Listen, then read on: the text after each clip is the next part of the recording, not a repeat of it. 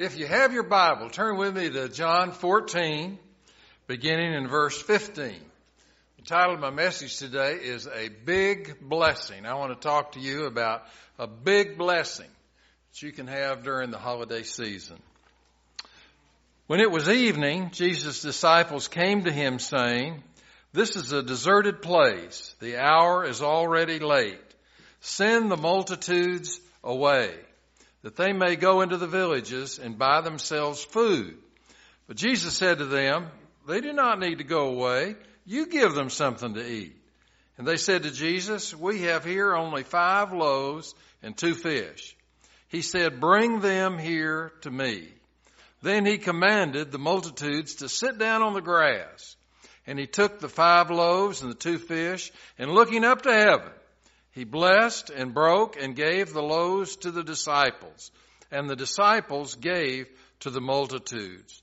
So they all ate and were filled, and they took up twelve basketfuls of fragments that remained. Now those who had eaten were about five thousand men, besides women and children.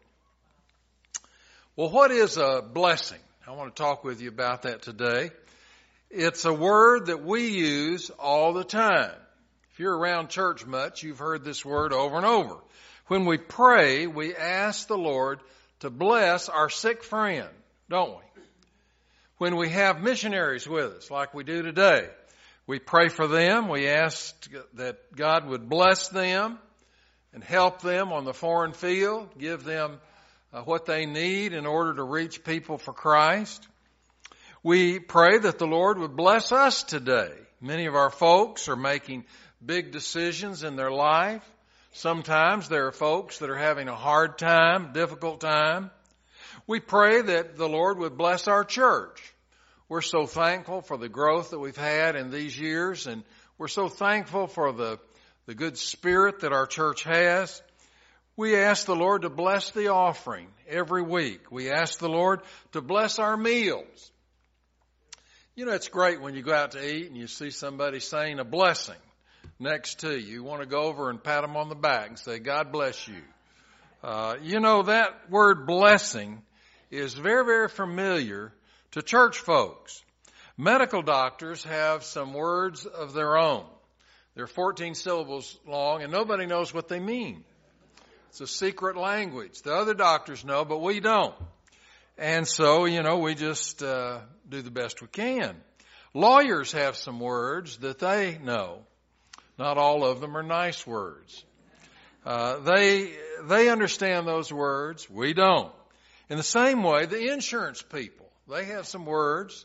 We don't know exactly what that means. There's the morticians.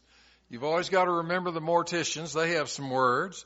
And the telephone company. They have some words that are their words. And they use them all the time. Every profession has its special words. Blessing is our word. That's our word. Christian people have used it for years and years and years. What does it mean? Let me give you a definition. A blessing is the sovereign act of God upon someone or something which causes it to supernaturally produce more than would be naturally possible. That's what a blessing is. This definition puts in context what we are talking about when we ask God to bless something, to bless our lives, to bless our church, to bless our country. What is a blessing? It's a sovereign act of God upon someone, something, which causes it to supernaturally produce more than would be naturally possible. Now, I want to give you four truths that we can look at that help us with knowing what the blessing of God is about. First and most foremost is this one. God's blessing is not limited to the size of our need. We need to get it out of our minds that God has a maximum capacity. A lot of people have a fear that if they ask for a whole lot, that that will be pushing the limits of God's ability. So they don't pray that way. we don't have to be afraid to pray big prayers. God's blessings are not limited.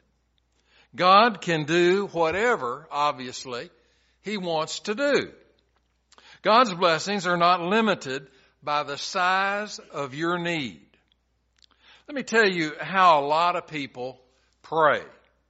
They think to themselves, I hope this is not too much to pray for. Uh, it probably is, so I'm not going to pray for that. Let me say this.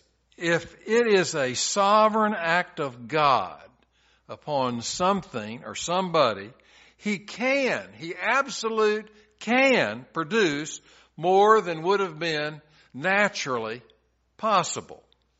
If that happens, it becomes something that we cannot explain. How long has it been that God has done something in our church that we could not explain? How long has it been? How long has it been since God did something at Trinity and everybody knows that God did it? We didn't do it, God did it. We want to live in the realm of explanation. We want to know the how and the why of everything. Years ago, we had one uh, Bible study group uh, in our church. There were about 40 people that went to it. A lot of people told me that uh, we didn't have any more teachers. We just had uh, the ones that were teaching that class together. That was it. That's all we had. And uh, I thought, you know, I think we, I think there's some people in here that were educators that would know how to teach. And so I got up and pleaded and pleaded for more people to come to a meeting if they had any inkling of teaching a Bible class. Lo and behold, 19 people showed up.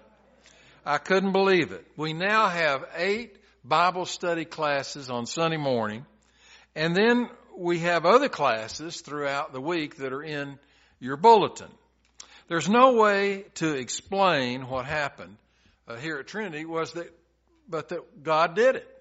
God did it. That's all there is to it. And of course, the Lord has blessed that as people have become friends and gotten together and know each other better. You know, if you're in a small group and you get to know the other people that are in the group and you learn what to pray for regarded regarding them, and they will pray for you. Uh, you ask some questions in class, and people chime in and tell you how they work their way through that with the Lord's help. You know, in the worship service, uh, it has a purpose. We are to worship God. We're not to sit and talk during church. Last night I had to get on a lady who was sitting right down here. She was talking real loud. And uh, I said, shh.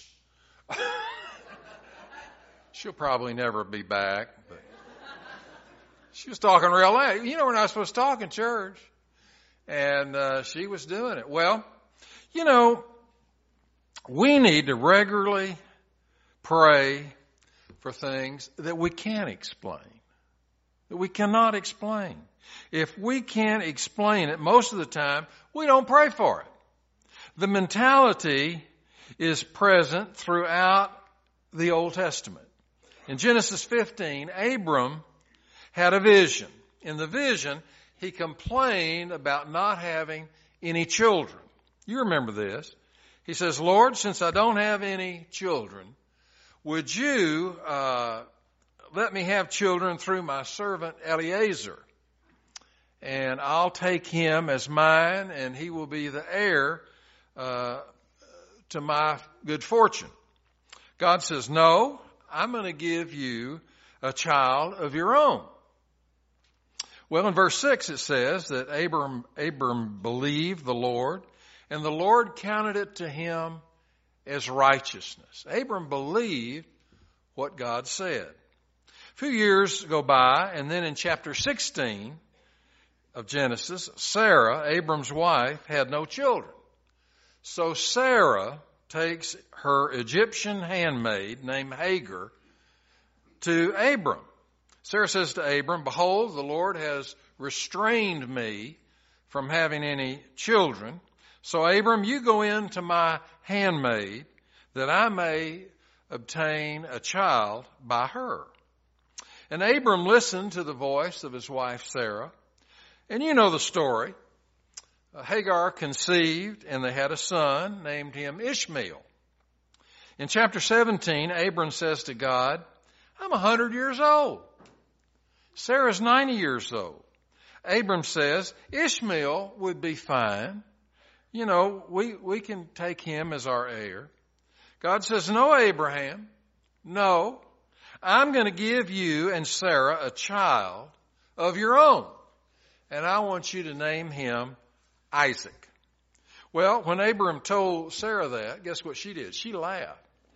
She thought that was funny. She said, that's a joke, right? You know, she just laughed. What a ridiculous idea, she thought. That ain't gonna happen. He's a hundred and I'm ninety. That is simply not gonna happen. All along the way, God is saying, Abram, I want to bless you. Bless you. All along the way, Abram is saying, Lord, it's okay. It's okay. Eliezer's over here. Hagar's over there. It's okay. God says, no, Abram, I'm going to do something unbelievable. God then waited until it was absolutely impossible for those two, Abram and Sarah, to have a child.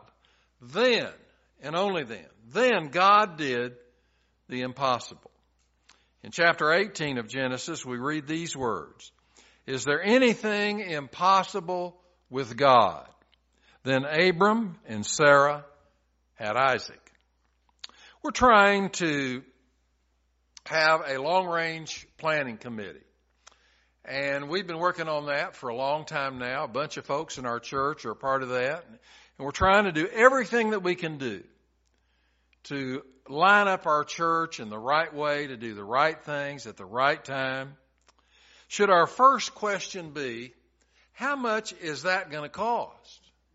No, no, no. That is not the first thing that we ought to bring up. If we're going to do things God's way, the question should not be how much it costs, but Lord, what do you want us to do? That's what it ought to be. Many times we are like Abram. We say, Lord, uh, this would be uh, okay, or I can live with that. We should say, Lord, let us know what you want, and we will agree with you quickly. That's what it ought to be.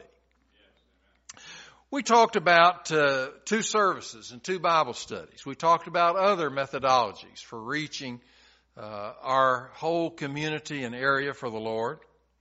Should our question be, do we have the workers? No. No, that should not be our question uh, the first thing we should try to do is to get the mind of God. Get in our minds what God wants, and if God leads us, then we need to agree with Him very, very quickly. God will supply the workers, the land, the money, or whatever else it is that God wants. Many times we ask the wrong question first. Why do we do that? because we believe that God's blessings are limited. We say, Lord, use Eliezer over here first. We can understand that. Or we say, Lord, use Hagar over here. We can understand that. And the Lord says, no, no, I have Isaac in mind. That's the blessing that I want for you. Now, this morning, I want you to think about what blessing does God want for you? Have you got your mind in tune with His? Have you got your heart in tune with Him? We might think of a certain thing that will do for us here at Trinity, and God says, No, no, my blessing is not limited. We need to get the mind of God. We need to agree with Him. God's blessing is not limited by the size of our need. What we need to do in our lives is get the mind of God, get involved in things that He is involved in. Now that's important. Get in the things that He's involved in. help facilitate what He wants. And when it's over, we can't explain it. We can't rationally understand it. But we will know that God did it. And we can give God the glory. In our scripture that we read this morning, there's a little boy. He has five loaves and two fish in this little pack of some sort, sack or whatever. He saw all of these people, thousands and thousands of people. They're standing around. And he realizes that uh, he certainly doesn't have very much food. He looks at his sack and thinks, you know, if I tell them about my food, they're going to fight over it. It's going to be a bad scene. He said, you know what I think I'll do? I think I'll just go over here behind that rock and eat it all myself. That's what he's thinking. Isn't that the way most of us think? If we don't have very much, uh, we just say, well, you know, I, I won't give any because I don't have much. The boy didn't have much, but what he had, now this is it, what he had, he offered to the Lord. He said, Lord, it's not very much, but if you can use it, here it is. I want to give it to you. Now, here's the principle. Until we give God our too little, we will never have too much. God has as His will that we would be blessed. He is waiting on us to get our hearts right so He can bless us, every one of us, and we as a corporate entity.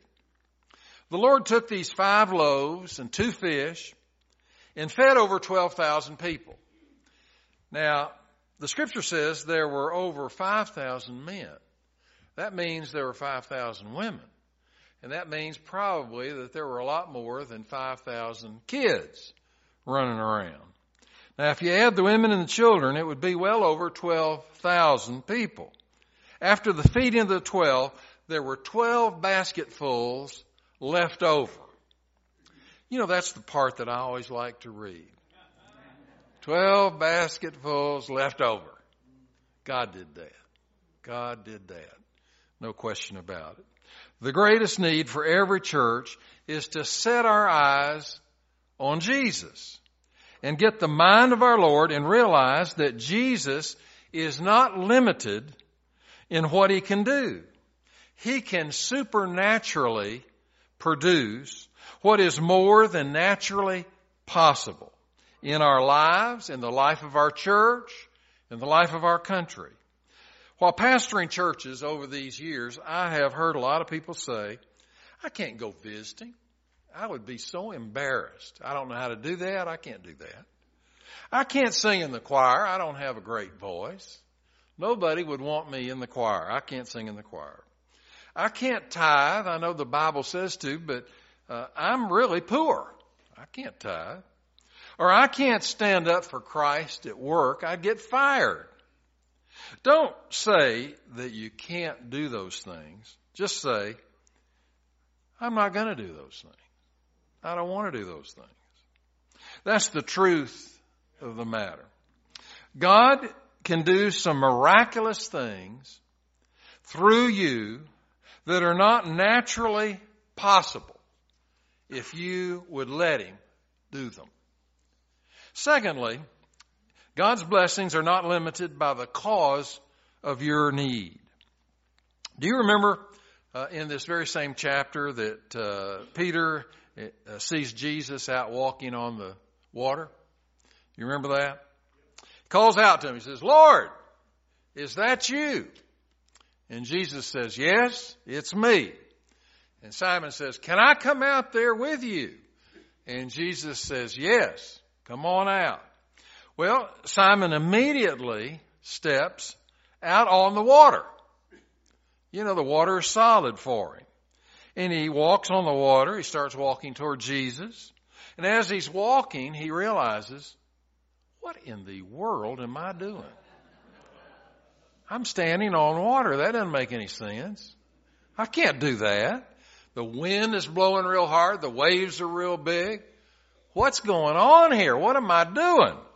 The scripture says, in being afraid, he began to sink. Simon calls out, Lord, save me. Save me. Well, those waves were big. The lightning was flashing. Jesus says, buddy, you got yourself into this mess. You just uh, do your best. Is that what he said? No, that's, that's not what he said. It says Jesus stretched forth his hand and got a hold of Simon and pulled him up and pulled him out. They got in the boat. The Lord sends us a, a lot of messages. And the messages say, don't get into some mess on your own.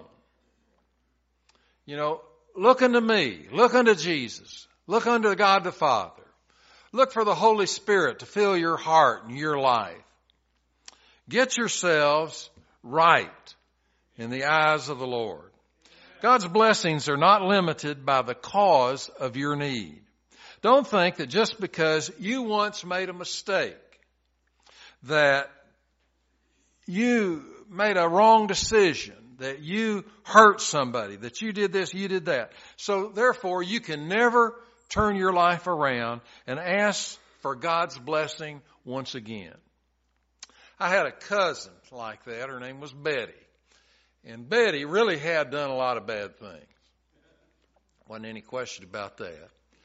And I was witnessing to her one day, and she said, uh, Ron, God ain't going to let me in. I've done a lot of bad things. I said, you know, He set it up for people like us. I've done a lot of things wrong. You've done a lot of things wrong. You know, Jesus went to Calvary's cross for you to forgive your sins, to cleanse you by His blood of all of your sins. Amen. Amen. Amen. He sent His Son to those that have made mistakes. He loves sinners. He loves you. Thirdly, God's blessing are not limited to the visible resources that are at hand. We would like to be like that little boy and say, you know, these are, this is my bread. This is my fish, you know. Uh, we can never feed the crowd. I'm just going to eat this myself. The biggest problem with us is we want to live by sight and not by faith. That's the problem. Faith is the substance of things hoped for, the evidence of things not seen. Now, if we operate just on what we can see, we're going to just get what we can see. That's it. But if we get the mind of God and we are doing what agrees with Him, it becomes God's work and God gets the glory for all that happens. That's faith and that's what the whole New Testament is all about. Jesus looked at the disciples and said, why don't you feed these people? They're hungry. And they say, Lord, you've got to be kidding. We have five little loaves, two little fish. We can't feed ten people. What, what are you saying? The sun's going down. It's late in the day. We need to send them to Kmart. We need to send them to 7-Eleven. We need to send them to Publix. No one had eaten anything. You know why? because they were so fascinated, they were so attached to Jesus as he was preaching and teaching. They knew that they were finally hearing the truth about everything. Everything. All these things that they had worried about and fretted over all of their life, Jesus was answering those things. The people had been spellbound by the teaching of Jesus. They had been so interested in Him, they hadn't even thought about eating. But now it's getting it's getting dark, getting late, and uh, it's time to eat. Well, the disciple says, "Lord, we know that you aren't joking. What do we do? All we have is five loaves, two fish. We can't feed the hungry multitude with this." Jesus says, "Give it to me, Amen. and I'll feed. Them. I'll feed every one of them. There'll be basketfuls left over." What we need to do is get the mind of Christ. The Lord wants to bless you. He wants to bless you. We need to pray for the spiritual blessings that God wants to give us. You need a supernatural act of God upon someone or something, causing it to produce supernaturally more than would be naturally possible.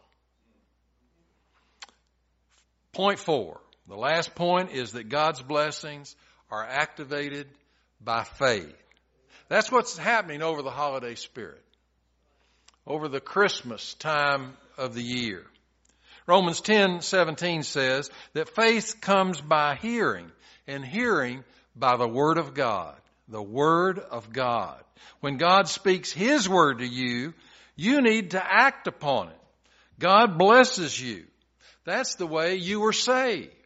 You responded in faith to what he wanted you to do. And as you do that, the whole destiny of your life is changed. The whole relationship that you have with everybody is changed.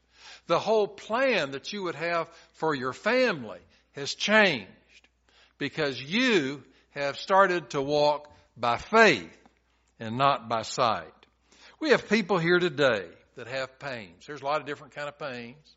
Relational pains, financial pains, physical pain. We have a lot of pains. We have people here today that their heart is hurting. Maybe they lost a loved one. Maybe they lost a relationship to some of their children or grandchildren or great grandchildren. There are pains, there are hurts everywhere. What does the scripture say? The scripture says, ask God to give you a great big blessing. He wants to do it. In order to kind of get that thing going, You've got to believe in Him, trust in Him.